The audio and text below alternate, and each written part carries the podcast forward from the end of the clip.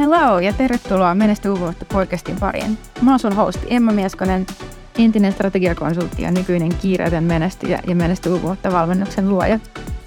Mun tavoitteena on vakuuttaa sut siitä, että kevyeltä ja kivalta tuntuva työelämä on paitsi täysin mahdollinen, myös ihan sun saavutettavissa, tuloksista tinkimättä.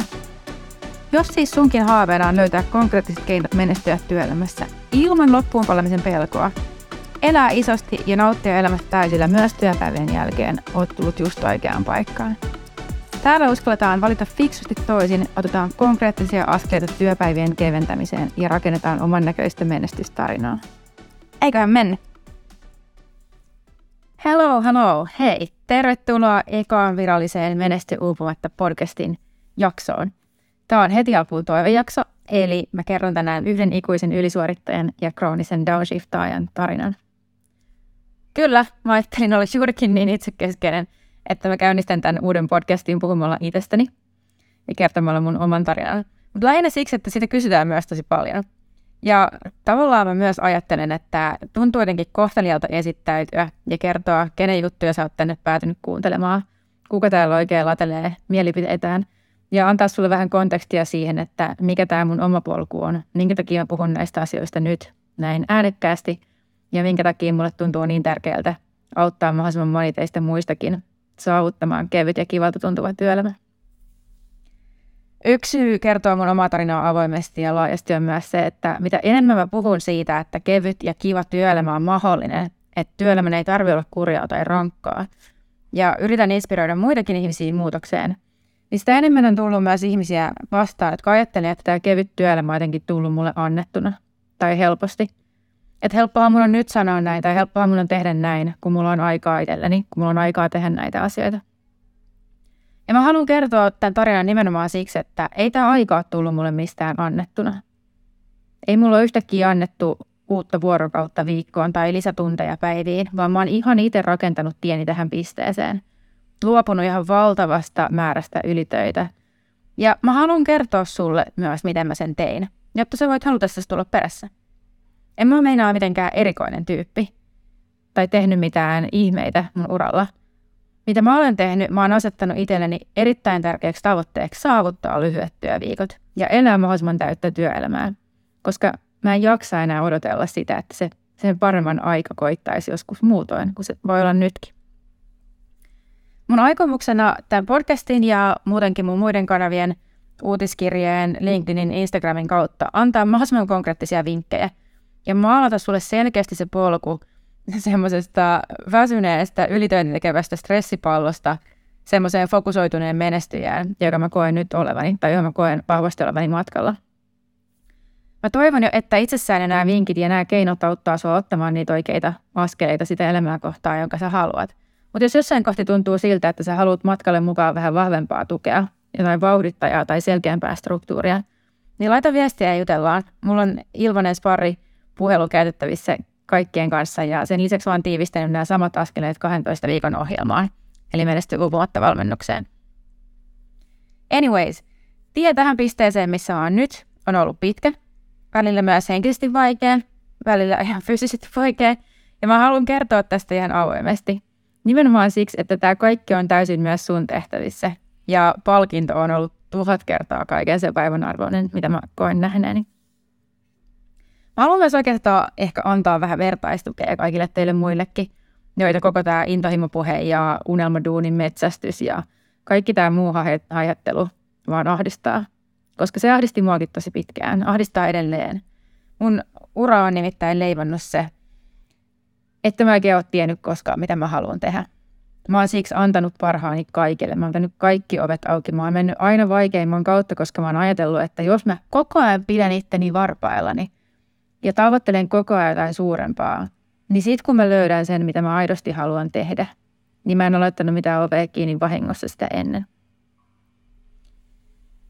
Mä oon antanut mun energiaa vuotaa joka suuntaan ja varmistellut sillä sitä, että joskus kunhan vaan löydän sen, mitä mä haluan tehdä, niin sit mä oon valmis. Ja se on itse asiassa hassua, että mä oon jotenkin aina ajatellut, että, että mä menestyn elämässäni. Muistan, että lukiossakin mut taidettiin äänestää joksikin tulevaisuuden todennäköisimmäksi menestyjäksi. Tai en, mä en, tiedä, mä en, ole, mä en tiedä, mistä se tulee. Mä en ole koskaan saanut oikein sitä itse kiinni. Mutta mulla on jotenkin ollut aina sellainen pohja-ajatus, että mä pärjään elämässä kyllä. Et mitä tahansa tulee eteen, niin mä pärjään kyllä.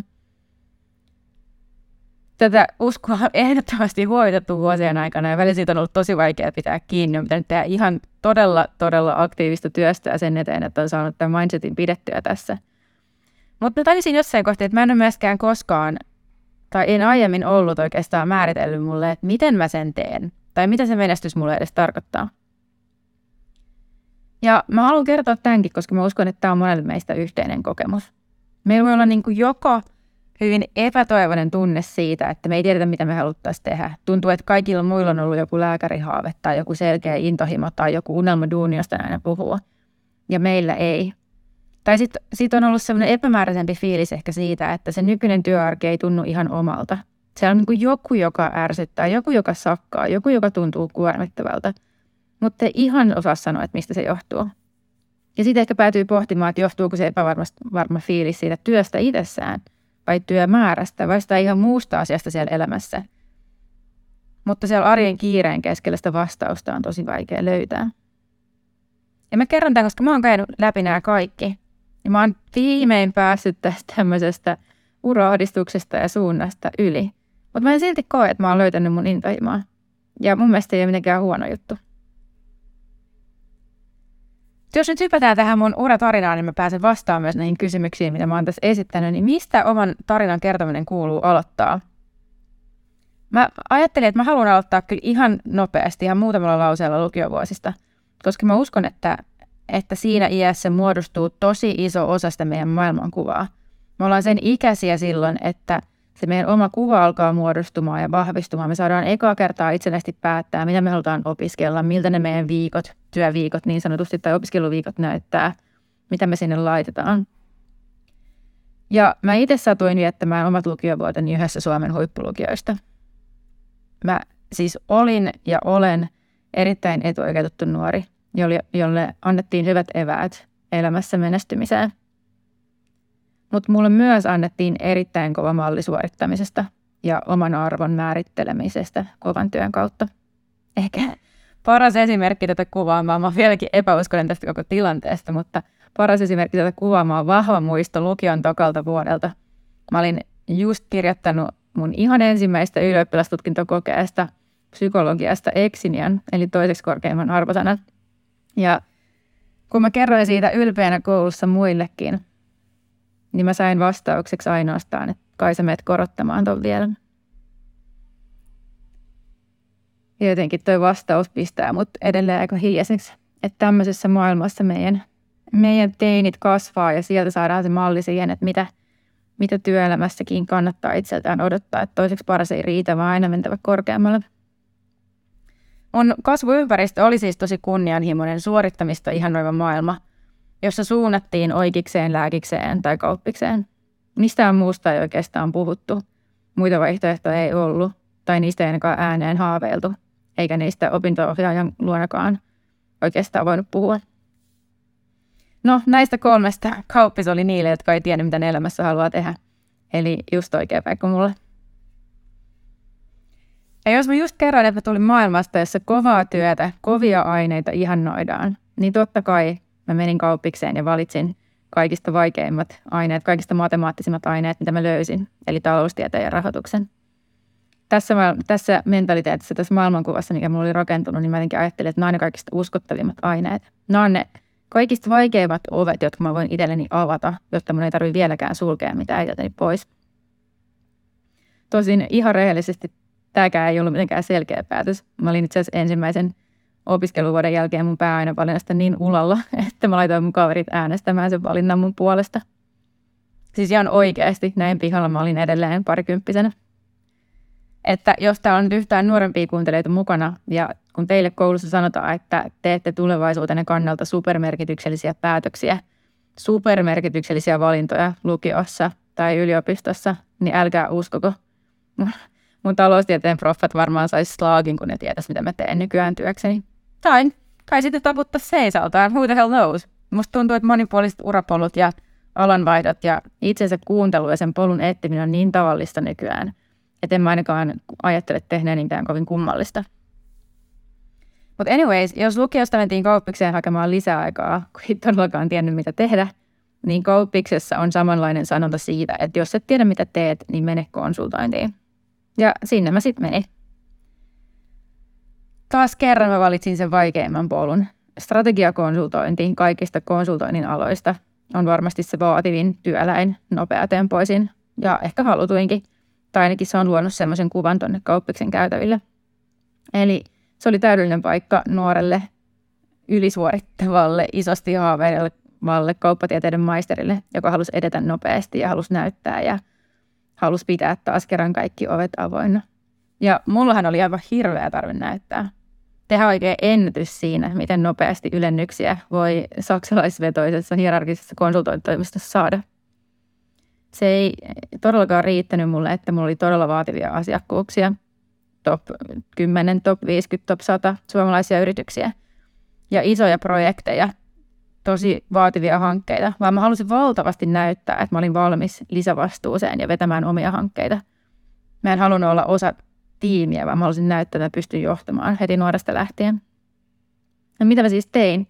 Mä haalin kaikkien näiden vaativien strategiaprojektien ja nopeatempoisen asiakastyön rinnalle kaikki mahdolliset lisävastuut, mitä irtos. Mä muistan yhdenkin syksyn, kun mä olin samaan aikaan kahden ison asiakasprojektin lisäksi vastuussa meidän tiimin opiskelijayhteistyöstä, koko tiimin markkinoinnista. Ja sen lisäksi mä otin vielä järjestettäväksi niin siihen päälle sadan hengen sivutapahtuman slashiin. Voitte kuvitella, miltä se syksy on näyttänyt. Mun ylisuorittaja mielessä kova työ yhdistyi koviin tuloksiin. Ja siksi tämä oli mulle ihan looginen valinta. Näyttää, että mä pystyn kaikkeen, mä pystyn kaikkeen samaan aikaan. Ja tavallaan mä kai pystyinkin. Sain ylennyksiä, mä pääsin valitsemaan mun omat projektit, pääsin isoihin pöytiin, pääsin johtoryhmille esittelemään, mitä mä oon tehnyt. Sitten se työ oli niin kuin kaikkea siitä, mitä mä olin visioinut. Mulla ei ollut mitään tarkkaa mielikuvaa siitä, että mitä mä haluaisin työkseni tehdä. Mutta ehdottomasti mun mielessä oli semmoinen vahva jakkopukufantasia. Ja tämä työ oli kaikkea sitä, mitä mä olin kuvitellut. Se oli motivoivaa, inspiroivaa, meidän tiimi oli aivan ihana. Sain itse vaikuttaa nimenomaan projekteihini. Oli nimekkäitä top sata firmoja, oli bisnesmatkoja Dubliniin ja Dubaihin. Oli johtoryhmäkokouksia, oli koktaileja kattoterassilla, oli blazereita päällä. Kaikki se, mitä, mitä vaan tuore K T M voi kuvitella. Mutta sitten samaan aikaan nämä yli viisikymmentuntiset viikot, ja ollaan rehellisiä, ton syksyn aikana viisikymmentä tuntia ei varmaan riittänyt sekään mihinkään, niin nämä pitkät viikot alkoi näyttää toisen puolensa. Vaikka tuntui, että se työ oli hohdokasta ja ehdottomasti osui kaikkiin mahdollisiin consulting meme äh, vitseihin, niin se työ oli myös koko ajan mun mielessä. Mun piti perua jatkuvasti iltamönöjä kavereitten kanssa. Musta tuntui, että kaikki vapaa-aika meni palautumiseen. Oma elämä oli ehkä typistynyt semmoiseen uuden sarjan etsimiseen Netflixistä ja niin kuin ainaiseen palautumiseen, sohvakuolemiin, semmoiseen puolikuolleeseen elämään, ehkä tietyllä tapaa. Mutta sitten se isoin isku ehkä kuitenkin lopulta oli se, ja tästä mä en itse asiassa tainnutkaan puhua ennen ääneen, mutta mä koen, että se on, se on tosi kriittinen osa tätä, tätä kokonaisuutta. Se isoin isku oli se, että tämä vastuuden haaliminen ja näyttämisen halu ja se, että mä ajattelin, että mä näytän nyt parasta, niin kun mä teen kaikkea, mä oon kaikessa mukaan, mä näytän sen vastuullisuuteni, niin se kaikki kääntyi mua itteeni vastaan. Tämä mun odottama ylennyskierros, missä mä ajattelin, että nyt mä näytän ja mä oon nuorin ja nopein ihminen, ketä vaan koskaan tässä firmassa voidaan ylentää. No, tää tuli, tää kierros, ja se ylennys meni multa sivusuun. Ja voi olla, että siellä oli muitakin syitä, esimerkiksi se, että saksalaisyrityksessä niin vaan ylennyksiä ei anneta ohi aikataulun. Mutta mun mielessä tämä yhdistyi ja perusteltiinkin niin, että mä olin antanut mun fokuksen herpaantua siitä asiakastyöstä, joka sitten loppupeleissä oli se, miksi mut oli palkattu, mistä mulle maksettiin, joka oli se työn ydin. Ja se, mistä sekä mun, meidän yrityksen että meidän asiakkaan onnistumista mitattiin. Mä olin antanut mun fokuksen herpaantua tästä asiakastyöstä, koska mulla oli niin hemmetin kiire näyttää, mihin kaikkeen muuhun mä pystyn. Mä olin paisuttanut mun työviikkoja ihan käsittämättömiksi näillä kaikilla lisävastoilla. Halunnut osoittaa, että mä oon valmis kaikkeen. Ja siinä samalla mä olin todellisuudessa sabotoinut mun omaa etenemistä. Mä olin jotenkin ajatellut, että nämä kaikki muut tehtävät oli niin hemmetin tärkeitä, koska mä olin suostunut tekemään ja mä olin itse pyytänyt niitä. Ja ne oli siellä mun, sun, mun työviikoissa työtehtävälistalla merkittynä tärkeinä tehtävinä. Että vaikka mä tiesin varmaan siellä arjenkin keskellä, että mun kannattaisi hidastaa näistä ja antaa sille asiakkaalle kaikki se mun aika, niin mä en sitä ollut pystynyt tekemään, koska kaikki tuntui niin tärkeältä. Ja toki joku voisi nyt sanoa, että, että joo, no johdon vika ja tiimin vetäjän olisi pitänyt pystyä tasaa kuormaa ja mitä ikinä, mutta en mä itse ajattele noin. Se totuus on se, että se oli mun oma vastuu varmistaa, että mun fokus ja mun ajankäyttö oli linjassa mun omien tavoitteiden kanssa, eli tässä kohtaa sen ylennyksen saamisen kanssa. Ja tässä tilanteessa mä en ollut itselleni tehnyt sitä rauhaa. Kenelläkään muulla ei ole yhtä vahvoja intressejä huolehtia sun hyvinvoinnista ja sun tavoitteiden toteutumisesta kuin sulla itselläsi. Se vastuu ja vapaus on sun, ei kenenkään muun. Ja tässä kohtaa se jotenkin iski vasten mun kasvoja, että mä en ollut tehnyt näin. Mä sain tosi ison iskun siihen uskoon, mikä mulla oli ollut, että kova työ palkitaan. Mä olin nyt nähnyt, että kovaa työtä ei palkittu. Sen sijaan fiksu työ olisi kantanut paljon paljon pidemmälle. Ja mä aloin miettimään, että on pakko olla parempi tapa tehdä töitä. Ylipäänsä parempi tapa elää kuin semmoinen, jossa se kaikki aika meni työhön, työstä palautumiseen tai ylipäänsä sen seuraavan työaskeleen, sen ylennyksen, sen tulevan suunnan suunnitteluun. Oli pakko olla toisenlaistakin elämää. Mä näin kuitenkin ympärillenikin esimerkkejä siitä, että ihmiset vaikutti nauttivan työstäänkin tosi paljon. Strategiakonsultointihan on alana tunnettu pitkistä päivistä ja nopeasta temmosta. Siellä asiakkaalle annetaan sitä, mitä asiakas pyytää. Tilanteet muuttuu nopeasti. Sä voit yhtenä iltapäivänä kuulla, että huomenna alkaakin pitkä asiakasprojekti. Ja joudut laittaa kaikki sun suunnitelmat uusiksi siinä hetkessä. Kaikki päivät on erilaisia. Ja totta kai se laatu, mitä tuommoisista kalliista pitkistä hankkeista asiakas odottaa, on oltava aina priimaa. Mä kuitenkin ajattelin, että oli pakko olla keino menestyä tälläkin alalla polttamatta itseään loppuun ja elämättä työlle. Ja siinä hetkessä mä jotenkin ajattelin, että mä opettelen kaikki mahdolliset ajanhallinnan keinot, mitä mä vaan keksin. Mä oon, oon myös tosi tämmöinen optimoija tyyppi ja mä aloin optimoimaan mun ajankäyttöä tosi rajusti.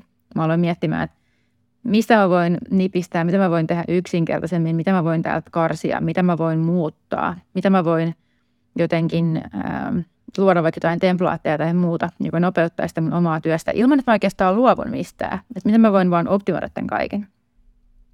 Ja mä vähän yllätyinkin, että näillä kaikilla keinoilla ylitöistä pääsi melko nopeasti irti. viisikymmentä tuntia kutistu neljäkymmentä tuntia melko kevyillä otteilla. Ehkä jopa vähän itsekurilla.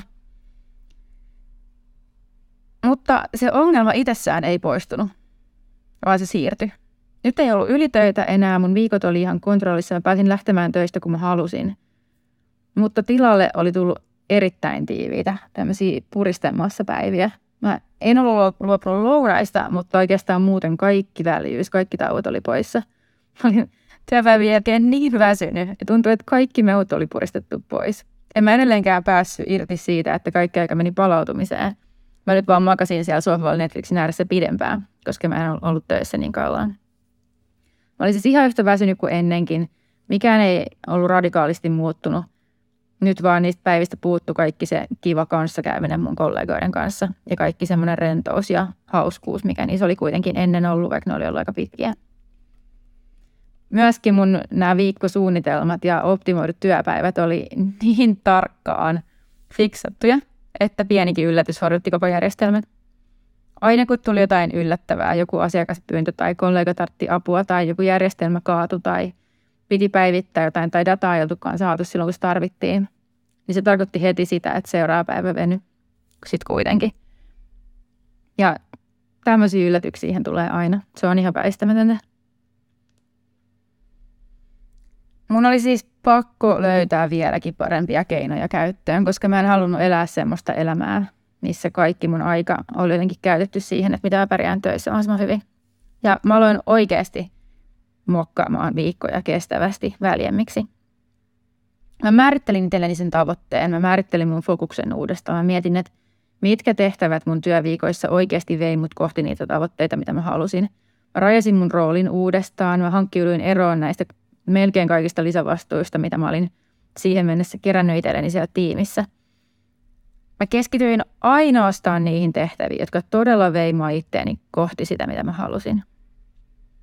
Ja ennen kuin kukaan pelästyi, niin tietenkin ne oli pääosin linjassa sen kanssa, että mitä meidän asiakkaat tarvitsi, mitä meidän yrityksen omat tavoitteet oli.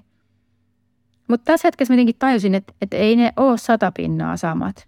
Eikä ne voi olla satapinnaa samat. Jos edes yrityksen omistajilla, toimitusjohtajilla, johtoryhmällä, niiden omat henkilökohtaiset tavoitteet ei ole sata prosenttia samat kuin sen yrityksen, niin miten hitossa mulla olisi voinut olla? Ja kun mä päästin tuosta fantasiasta, tuosta illuusiosta jotenkin irti ja laitoin itteni ihan aidosti ykköseksi, otin sen mun oman hyvinvoinnin suurimmaksi tavoitteeksi ja aloin käyttämään näitä keinoja, aloin oikeasti kutistaa sitä mun roolia, kaventaa sitä fokusta ja antamaan sen mun energian just niihin tehtäviin, millä oli kaikista eniten väliä. Ja by the way, tietenkin tuun jakamaan teille näitä keinoja tulevissa jaksoissa tarkemmin ja, ja laajemmin. Mutta kun mä otin tämän, tämän suunnanmuutoksen ja sanoin, jotenkin sanoin itselleni, että työ ei ole enää mun ykkösprioriteetti, vaan minä itse olen. Se alkoi vaikuttaa tosi paljon niihin päätöksiin, mitä mä tein työpäivän aikana. Mä huomasin yhtäkkiä, että en mä pystynytkään kontrolloimaan niitä mun työviikkoja itsekurilla, koska suurin osa niistä tehtävistä, mitä meillä siellä tuli, niin oli tosi kiinnostavia. Mehän tehtiin valtavien firmojen isoja strategisia päätöksiä. Se oli niin kuin aidosti todella mielenkiintoista työtä. Mutta nyt mä en enää tehnyt päätöksiä sen suhteen, että mikä on tässä hetkessä mielenkiintoisinta, mihin kaikkeen mä haluan nyt just tarttua, vaan se mun fokus oli pidemmällä. Mun fokus oli siinä, että minkä valinnan kun mä teen nyt, niin miten se ruokkii mun tyytyväisyyttä tänään illalla, ensi viikolla, ensi kuussa, ensi vuonna. Jotenkin käänsin sen linssin itteeni. Ja tämän mä ehkä tajusin vasta paljon myöhemmin. En todellakaan tuossa hetkestä, kun mä työstin tätä isoa muutosta, mutta mä tajusin myöhemmin, että tässä kohtaa se varmaan tapahtui. Että mä irrotin mun oman identiteetin siitä mun työstä.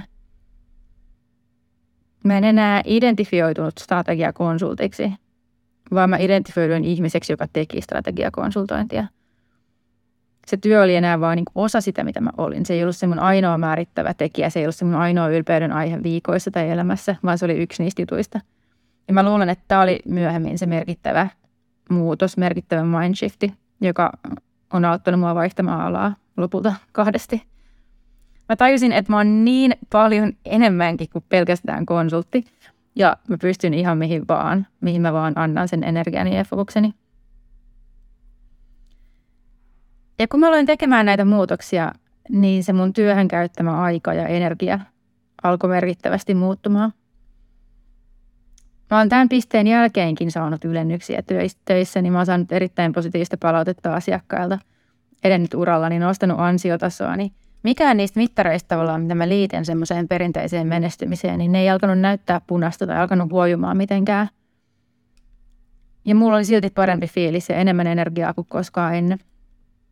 Ja mikä on ollut kaikista hienointa nähdä, mikä on ehkä jotenkin ollut se johtava teema tässä koko hommassa, on ollut se, että aina kun mä oon saanut työtä vähennettyä ja niitä työviikkoja kevennettyä, niin jotain uutta, entistä hienompaa on tullut tilalle.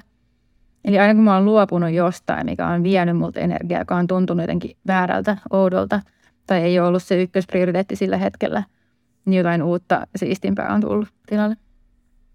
Mun alkuperäinen tavoitehan oli ihan vaan saada lisää energistä aikaa iltoihin, lisää aikaa, elää semmoista täyttää elämää ja ehkä vähän etsiä sitä, että mistä mä oikeasti nautin, millä mä haluan sen vapaa-aikani täyttää ja palauttaa siellä työssä fokus siihen kaikista oleellisempaan työhön, joka veisi mua kohti niitä tavoitteita siinä kohtaa vielä nimenomaan sitä seuraavaa ylennystä kohti. Mutta mä huomasin, että mitä enemmän mä kevensin, niin sitä enemmän mä sain. Kun mä pääsin niistä ylitöistä eroon, niin se konkreettinen ero oli se, että, että niin kuin Netflixin ylikulutus ja tämmöinen sohvakuolemien vähentyminen oli jotenkin se, mitä siellä tapahtui. Kun tuo, se työ taas alkoi tuntua tasapainoisemmalta, kun nämä uudet paremmat keinot alkoi oikeasti toimimaan. Se ei ollut enää se ylityöstä eroon pääseminen pelkästään, vaan se, että se työviikko tuntui sellaiselta balanssissa olevalta. Niin mä huomasin, että mä aloin tekemään iltaisin kaikkea kivaa puuhaa. Mä aloin keksimään sinne asioita, jotka toi mulle iloa. Mä vietin yhä vähemmän aikaa palautuessa ja vaan niin kuin möllöttäessä ja yhä enemmän aikaa tehden asioita, jotka tuntuu inspiroivalta. Kun nämä työpäivät alkoi tuntumaan väliltä ja mun aivot pääsi välillä myös tyhjäkäynnille, mä aloin huomaa semmoisia pieniä merkkejä mun ympäriltä, että, että se mun työ ei saanutkaan mua syttymään samalla tavalla kuin ne mun kollegat ympärillä innostuneista projekteista. Mä olin aina tosi innoissani sitä, mitä tehtiin, mutta se, jotenkin se tyhjyys iski nopeasti sen jälkeen, kun se uutuudenviehätys niistä projekteista oli kadonnut. Ja mä huomasin, että mun kollegoilla ei käynyt samaa. Mä aloin miettimään, että mistä tää johtuu. Ja kun mä lopulta löysin itselleni uuden suunnan ja vaihdoin alaa ja vaihdoin roolia, lopulta lähdin yrittäjäksikin, niin mä yhtäkkiä huomasin, että työ toikin mulle enemmän energiaa kuin se vei. Ja silloin mä aloin vasta tajumaan, miten iso juttu olikaan ollut laittaa itteni työn edelle ja antaa itselleni tämä aika etsiä sitä suuntaa, pohtia, mitä mä haluan tehdä ja tehdä näitä muutoksia. Ja kun mä sitten lopulta yrittäjänä uudessa roolissani, uudessa alalla päätin alkaa tekemään nelipäiväistä viikkoa, sainkin yhtäkkiä tosi kevyeltä tuntuvat viikot, niin mulla oli yhtäkkiä aikaa aloittaa mun iso unelmaprojekti, eli kirjan kirjoittaminen. Ja se on oikeastaan suurin syy siihen, miksi kukaan teistä pystyy tällaista podcastia tällä hetkellä kuuntelemaan. Ja se onkin jo toinen tarina, mitä kaikkea tämä kirjan kirjoittamisen aloittaminen on mun elämään tuonut ja miten se on sitten taas kerran va- auttanut mua vaihtamaan alaa ja etsimään ihan täysin uuden fokuksen mun uralle. Mutta siitä lisää myöhemmin. Joka tapauksessa se, että se yksi päätös, että mä päätin alkaa vähentää työtä, mä päätin tehdä itselleni aikaa, avasi oven tälle uudelle uralle, jossa mä pääsen auttamaan teitä muitakin itteni kaltaisia tavoitteellisia ylisuorittajatyyppejä löytämään sen oman polkunsa kohti kevyempää työelämää. Olen päässyt luomaan kokonaisen valmennusohjelman ja auttamaan ihan hiton siistejä ihmisiä innostumaan työelämästään uudestaan ihan eri tavalla. Pääsen työskentelemään ihmisten kanssa, jotka saa mut syttymään, jotka oikeasti tuo iloa mun päiviin. Ja tää kaikki tuntuu jotenkin ihan hiton merkittävältä. Olisinkin ihan tajutonta, että tää lähti siitä vaan liikkeelle, että mä en enää halunnut elää työn vuoksi. En halunnut tehdä pel- ylitöitä tai elää pelkästään sen työn takia. Ja jotenkin se nyt jälkikäteen tajuu, että että kun tekee oikeasti tilaa itselleen ja ajatuksilleen ja uskaltaa kokeilla, niin kyllä se suunta löytyy. Mä en olisi ikinä kolme vuotta sitten, neljä vuotta sitten osannut sanoa, että mä pääsen sanomaan tällaista joskus. Mä olin niin hukassa sen kanssa, mitä mä haluan tehdä. Enkä mä sano, että mä oon nytkään löytänyt semmoista työtä, jota mä tuun tekemään seuraavat viisikymmentä vuotta. Mä en usko, että se on realistinen tavoite tässä maailmassa, missä me ollaan. Se, että löytäisi sen oman suuntansa, löytäisi sen, mitä haluaa työviikkojensa aikana tehdä, niin sehän on ihan hiton iso kysymys. Ei ole mikään ihme, että se ahdistaa, kun arjesta ei vaan löydy aikaa tämmöiseen pohdintaan. Maasta aikaa nyt tosiaan itselleni tehnyt ja mulla on ollut aikaa pohtia, etsiä sitä punaista lankaa, miettiä, että mitä ne merkittävimmät valinnat mun omalla polulla on oikeasti ollut ja miten mä voin muotoilla niitä muille ihmisille ymmärrettävään muotoon, jotta te saatte jostain sieltä kiinni, saatte jostain sieltä sen siemenen, joka tekee sen ensimmäisen pienen muutoksen siellä teidän arjessa, jotta te pääsette ottaa niitä askeleita omaa, omaa merkittävää elämää kohtaan. Ja mä oon tunnistanut tältä omalta työn keventämisen matkalta kolme kriittistä ajatusta tai oppia, jotka mä uskallan nyt tiivistää sullekin tähän. Se ihan ensimmäinen oppi ja havainto, ja näin ei ole nyt muuten mitenkään kronologisessa aikajärjestyksessä, mutta se ihan ensimmäinen oppi on se, että mä lakkasin odottamasta parempaa tulevaisuutta. Mä lakkasin odottamasta, että joku muuttuu, kun mä saan jonkun ylennyksen, tai että joku muuttuu, kun meidän tiimissä jotain muuttuu, tai joku muuttuu, kun mä pääsen tiettyyn pisteeseen elämässä, niin kun mä saavutan jotain, kun on tietty palkkataso tai mitä ikinä. Mä odotin koko ajan jotain parempaa. Ja kun mä lakkasin sen, ja mä tajusin, että ei se parempi tule, jos mä en sitä itse rakenna. Ja jos mä sen itse rakennan, niin miksi mä rakentaisin sitä jo tähän hetkeen? Miksi mä rakentaisin sen tulevaisuuteen, jos mä voin rakentaa sen tähän hetkeen?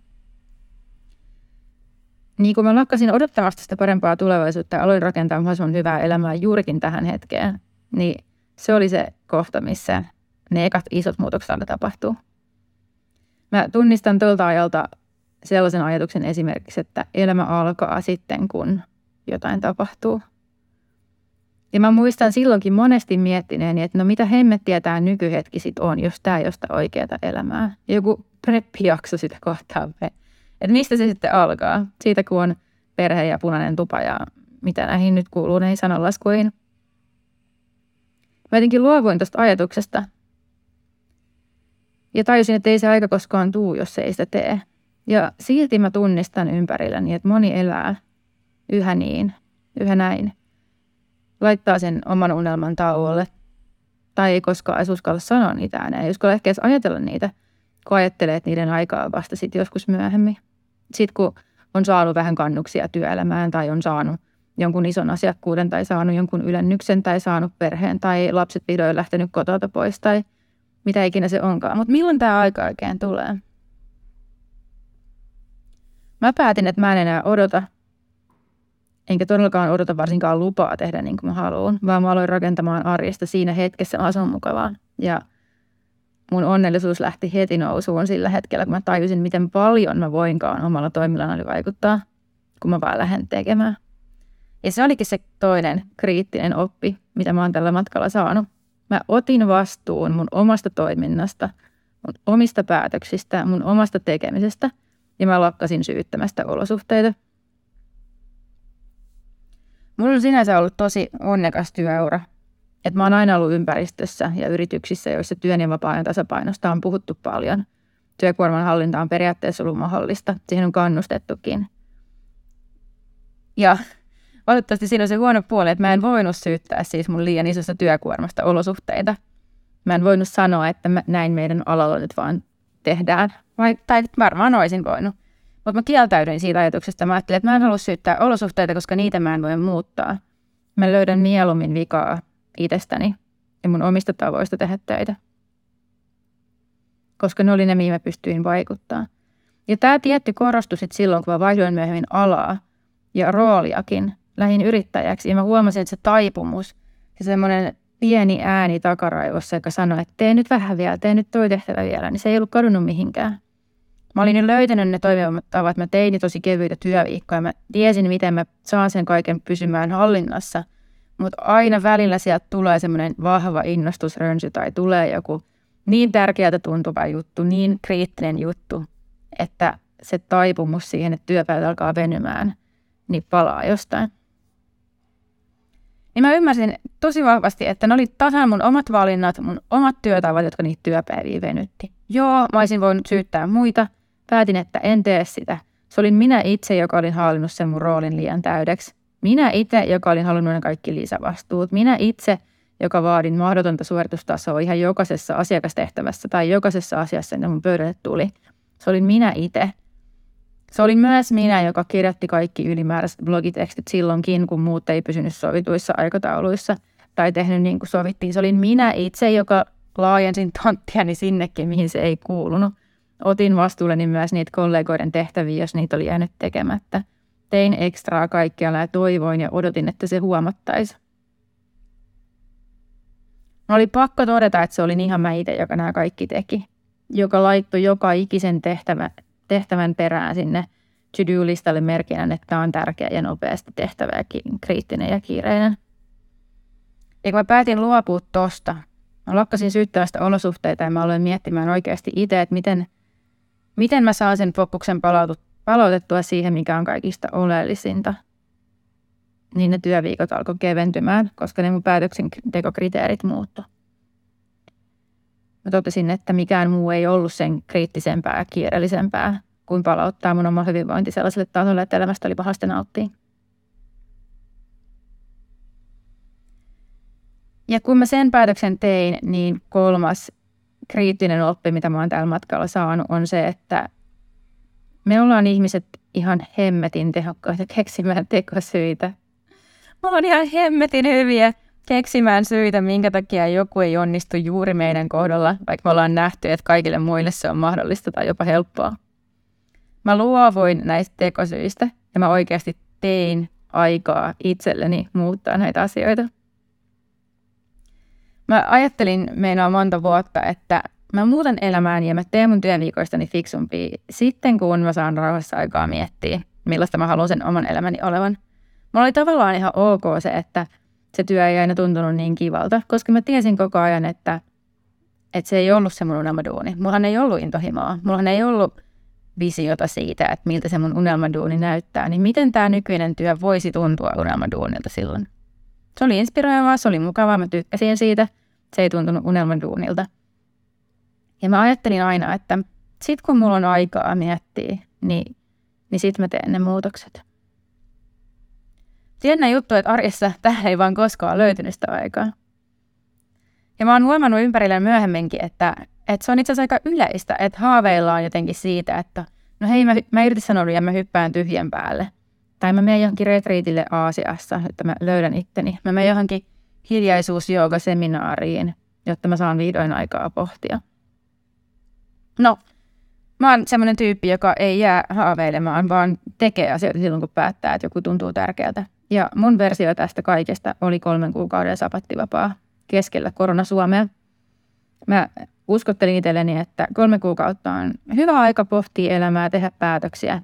Varsinkin keskellä kesää se on semmoinen niin kuin mieluisa ympäristö. On hyvä, hyvä aikaa käydä pitkillä kävelyllä ja pohtia. Ja tämä oli itse asiassa mun kolmas sapattivapaa jo kaksikymmentäseitsemän vuoteen, ikävuoteen mennessä silloin. Ja se on yksi syy siihen, minkä takia mä kutsun itseäni krooniseksi downshiftajaksi. Mutta joka tapauksessa tällä kertaa mä olin ajatellut, että mä missään nimessä en ole siis lomalla kolmea kuukautta, vaan tää on nyt kolme kuukautta aikaa päättää, mitä mä haluan elämälläni tehdä. Ehkä vähän opiskella, ehkä vähän tutkia itteeni, tutkia vaihtoehtoja, tehdä päätöksiä. Ja tavoite oli, että tämän kolmen kuukauden jälkeen mä tietäisin siis, että kuka mä oon isona ja mitä mä teen. Kunnes sitten kolme kuukautta myöhemmin oli pakko todeta, että kyse ei sit koskaan tainnutkaan oikeasti olla ajan puutteesta. Mulla oli tosi mukavat kolme kuukautta. Mä käytin koko kesän purjehtien vaeltaen, mökkeilen, lomailen kavereiden kanssa. Mitä ikinä nyt korona Suomessa kaiken kiinni ollessa vaan pysty tekemään. Mutta mietinkö mä mun elämää? No en varsinaisesti. Mä huomasin, että se, että oli lisää aikaa miettiä, tarkoitti myös sitä, että oli vaan lisää aikaa vältellä tämmöistä valtavan tärkeää isoa kysymystä, jonka jo vastaaminen tuntui tosi pelottavalta. Se ongelma oli jotenkin niin iso, että mä en edes tiennyt, mistä lähteä kelaa sitä auki. Ja mä välttelin sen vasta- siihen vastaamista, koska mä ehkä oli tai tiesin jo, että että mä olin väärällä alalla. Ja mä tiesin, että jotta mä saisin sen elämän, jonka mä haluaisin. Nyt kun mä olin tehnyt jo kaikki muutokset, se työ tuntui niin kivalta kuin se koskaan tulisi tuntumaan. Mä tiesin, että mun pitäisi tehdä iso muutos, mutta mä en ollut siihen henkisesti valmis. Niin naurettavalta kuin se tuntuukin nyt jälkikäteen, niin mä jotenkin koin, että alan vaihto olisi luovuttamista. Mä olin päässyt tälle isolle, tärkeältä tuntuvalle uralle, josta mä olin tosi ylpeä, josta mä pidin, joka oli sen kauppis Emman haave. Vaikka ei ollutkaan selkeä visio, niin se oli kuitenkin haave. Se oli semmoinen niin kuin selkeä polku, mitä seurata. Ja nyt mä tunnistin, että se selkeä polku päättyisi tähän. Mutta jos mä päätän vaihtaa alaa, niin sitten sit ei ole enää selkeää polkuun. Ja kun mä palasin siis töihin täältä kolmen kuukauden sabattivapaalta itseni etsimiseltä, niin mä tajusin, että Että ei se ollut koskaan se ajan puute, mitä mä, mikä mua esti tekemästä, vaan se oli ihan vaan täystekosyy siihen, että mä en uskaltanut tehdä sitä päätöstä, mikä, mikä mä tiesin, että mun piti tehdä.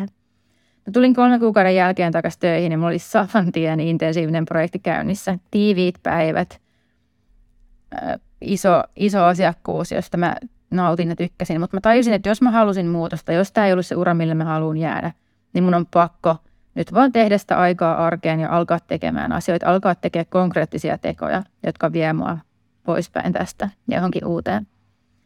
Ja mä varasin jokaiseen päivään tunnin aikaa uuden työn etsimiselle. Ja mä pidin siitä kiinni, kävi miten kävi. Ja tunnistin ihan samaan aikaan myös sen, että mulle itselleni tämmöinen sopii paljon paremmin. Että on tiukka struktuuri, tiukka tapa ratkoa ongelmia kuin se, että on kolme kuukautta aikaa haavuilla.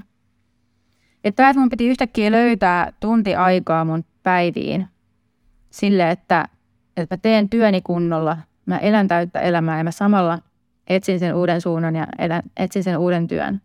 Niin viimeistään tämä pakotti mua laskemaan rimaa joissain asioissa, jotka oli ennen tuntunut niin hiton tärkeiltä. Yhtäkkiä ei tuntunutkaan niin tärkeältä katsoa, että joka ikinen sivunumero oli samankokoinen kaikilla sivuilla tai millilleen oikeassa paikassa. Ja ei tuntunutkaan niin tärkeältä viilata ihan jokaista asiaa minttiin. Ja se tarkoitti sitä, että mä tein sen tarpeeksi olla tasolla, laitoin sen eteenpäin ja sain tunnin aikaa sillä löytää itselleen sen uuden suunnan. Niin yhtäkkiä se tunti aikaa tälle muutokselle löytyi nopeasti. Mä olin siis vatvoinut tätä ongelmaa jo pitkään, ainakin yli vuoden, ehkä kaksi. Käyttänyt ihan mielettömästi energiaa siihen huonossa fiiliksessä vellomiseen. Mulla meni ihan mielettömästi aikaa vaan siihen, että mä velloin siinä ajatuksessa, että mulla ei ole aikaa tehdä tätä muutosta. Ja lopulta, kun mä luovuin noista tekosyistä ja käänsin tämän kaiken vellomisen toiminnaksi, niin mä olin löytänyt itselleni uuden uran, uuden alan, uuden roolin alle kolmen kuukauden sisällä. Mä tiedän, että moni teistä ehkä miettii itsekin alanvaihtoa tai, tai uraa, niin mä lyhyesti vaan sanon, että ne kaksi konkreettista keinoa, mitä mä tein, ne keinot, mihin mä käytin nämä mun tunnin per päivä, mä listasin kaiken, mistä mä mun nykyisessä työssä pidin, mistä mä halusin eroon, mitä mä halusin enemmän, mikä tuntui väärältä, mikä inspiroi. Mä listasin kaiken, mitä mun nykyisessä työssä tein ja järjestelin ne eri, eri järjestykseen sen mukaan, että mitä mä haluaisin jatkossakin tehdä ja mistä mä haluaisin eroa. Ja sitten mä aloin ottaa yhteyttä ihmisiin. Ja alkuun en miltään spesifiltä alalta, mutta pikkuhiljaa se tarkentui siitä. Mä aloin vaan ottaa LinkedInissä uusiin ihmisiin yhteyttä kyselläkseni, että mitä he piti niiden omasta työstä, miten ne oli päätynyt siihen, kokisiko he, että mun taustalla olisi mahdollisuuksia pärjätä tuommoisessa työssä. Ja kun mä yhtäkkiä käänsin sen vellomisen tähän toimintaan, mä puhuin ihmisten kanssa, juttelin niiden kanssa, aloin kasvattaa sitä verkostoa ja sitä ymmärrystä siitä, että mitä ihmiset ylipäänsä tekee työkseen, niin siinä kesti alle kolme kuukautta, että mä aloitin uudessa roolissa uudella alalla. Onko yllätys, että se kiire, mitä mä siellä mun arjessa koin, niin oli koko ajan ollut vaan tekosyy olla miettimästä tätä teemaa, joka tuntui niin hemmetin hankalalta. No, varmaan moni teistä tietääkin, että alanvaihto ei jäänyt ainoaksi. Sen jälkeen on tapahtunut paljon muutakin. Olen hypännyt kolmen yrityksen kautta siihen, missä mä oon nyt. Ja mitä se, mikä se niin polku on ollut, niin mä oon koko ajan sukeltanut yhä syvemmälle siihen, että mitä mä haluan työlläni todella korjata, mihin mä haluan vaikuttaa. Mä oon oikeastaan niin kuin etsinyt sen suurimman mahdollisen ongelman, jonka mä siinä hetkessä näen, ja miettinyt, että voinko mä vaikuttaa tuon korjaamiseen. Ihan alkuun se johti siis vaihtamaan alaa strategiakonsultoinnista rekrytoinnin kehittämiseen, koska työnhaku on mun mielestä ihan perseestä. Se oli se niin kuin ydin. Agenda, ydinsyy, minkä mä näin. Työnhaku oli perseestä. Mä tiesin, että rekrytoijatkaan ei ole siihen kovin tyytyväisiä. Ja mä halusin korjata tämän ongelman. Mutta mä taisin aika pian, että harvoin ne rekryto- rekryongelmat johtuu myöskään siitä rekrytoinnista itsestään. Se ei todellakaan johdu rekrytoijista. Se ei johdu niistä, niistä hakijoista, vaan se johtuu usein siitä, että suomalaiset firmat, ne varmaan firmat ihan globaalisti on muuten vaan aika rikki. Monet firmat on sellaisia paikkoja, missä ei ole kovin kiva olla töissä. Ja miksi ne silloin haluttaisiin myöskään tulla töihin. Ja tämä oli se ongelma, mitä mä seuraavaksi korjaamaan. Halusin rakentaa yrityksiä, joissa todella mieluusti ollaan töissä pitkään, tai halutaan suostella muille, jossa pidetään sitä hyvinvointia niin tärkeänä korkealla siellä agendalla kuin vaan mahdollista. Ja mä näin, että firmat on sitten lopulta aika harvoin halukkaita semmoiseen todelliseen isoon muutokseen, joka ravistelee niitä fundamentteja siinä, että ne tekee. Tai ainakaan se muutos ei ollut niin nopeata kuin mä toivoisin, kuin mä haluaisin. Mä oon tämmöinen tekijätyyppi, jota turhauttaa se, että mennään rakenteiden taakse ja sanotaan, että mitä ei voida muuttaa. Ja mä tajusin, että sen sijaan, että mä taistelen rakenteita vastaan, jotka, joka alkoi ehkä suoraan sanottuun vähän kyynistämään kiitteen. Että näki aina sen, ne firmojen suurimmat ongelmat ja näki sen kyvyttömyyden siihen muutokseen, niin mä tajusin, että mä mieluummin autan ihmisiä itseään luovimaan fiksummin tässä meidän paljon vaativassa työelämässä. Mä olin kuitenkin itse nähnyt, niin kuin mä oon tänään kertonut, mä olin itse nähnyt sen, että minkälainen vaikutusvalta sillä sun omalla asenteella, omalla tekemisellä, omilla valinnoilla on siihen, että miltä se työelämä todella näyttää. Ja mä halusin auttaa, haluan auttaa muidenkin silmiä avautumaan tälle.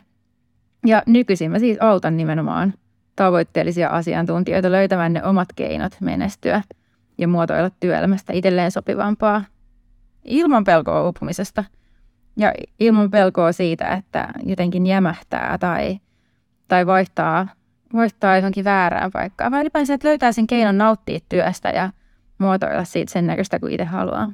Ja nykyisin me huomaan itse kiinnostavani työstä ihan eri tavalla kuin ennen. Mä huomaan, että mun äänenpaino muuttuu, mun silmät syttyy. Mä istun paljon suoremmassa, kun mä puhun siitä, missä asioissa mä haluaisin mun asiakkaita auttaa.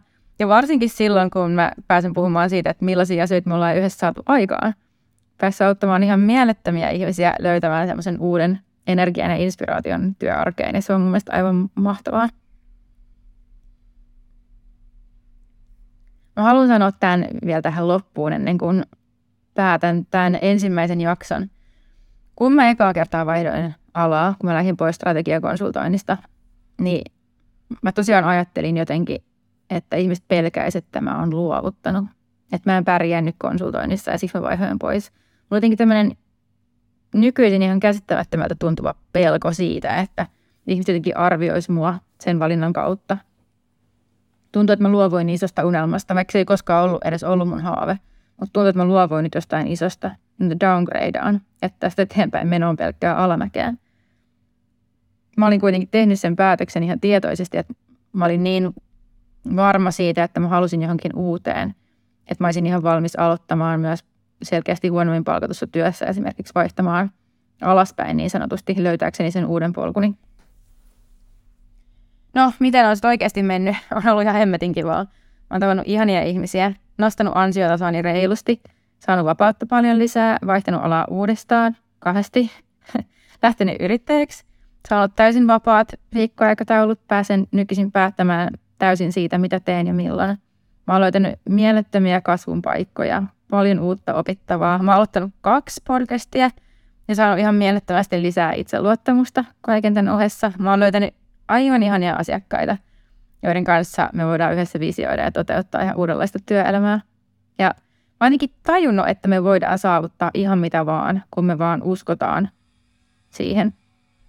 Ja toisinpäin, me voidaan saavuttaa vaan se, mitä me uskotaan voivamme saavuttaa. Jos me ajatellaan, että joku on meille, meidän saavuttamattomissa, niin ei tietenkään tule koskaan pääsemään sinne. Mä oon oikeasti sisäistänyt, että me itse valitaan, millaista elämää me eletään ja millaiseksi me se rakennetaan. Ja mikä parasta, mä oon päässyt vakuuttamaan muitakin ihmisiä samasta. Saanut ihan huikeata palautetta siitä, että, että näillä mun puheilla on jotain merkitystä, että ihmiset näkee oman arkensa eri tavalla, ne on tehnyt sinne konkreettisia muutoksia. Ja se tuntuu mun mielestä tosi tärkeältä. Ja ylipäänsä, hei, mä pelkäsin kommentteja siitä, että mitä muut ajattelee, kun mä vaihdan tälleen alaa. No millaista palautetta mä oon oikeasti saanut? Musta on ihan häkellyttävää, että viimeisen vuoden sisällä mä oon kuvattu sanoilla rohkea, inspiroiva, jopa esikuva. Kiitetty siitä, kun mä puhun ääneen, siitä mitä mä teen ja siitä, että mä teen ylipäänsä. Mielestäni se on ihan mielettömän siistiä ja suuri syy siihen, miksi tämänkin jakson äänitin, miksi mä aion tehdä tästä tavan, että puhun ajatuksiani ääneen ja yritän nimenomaan inspiroida ja vakuuttaa teidät siitä, että kevyt ja kiva työelämä on ehdottomasti just sullekin mahdollinen. Ja hei, tää on vasta alku, tää oli ensimmäinen jakso. Kuka tietää, mitä kaikkea me vielä yhdessä saadaan aikaan.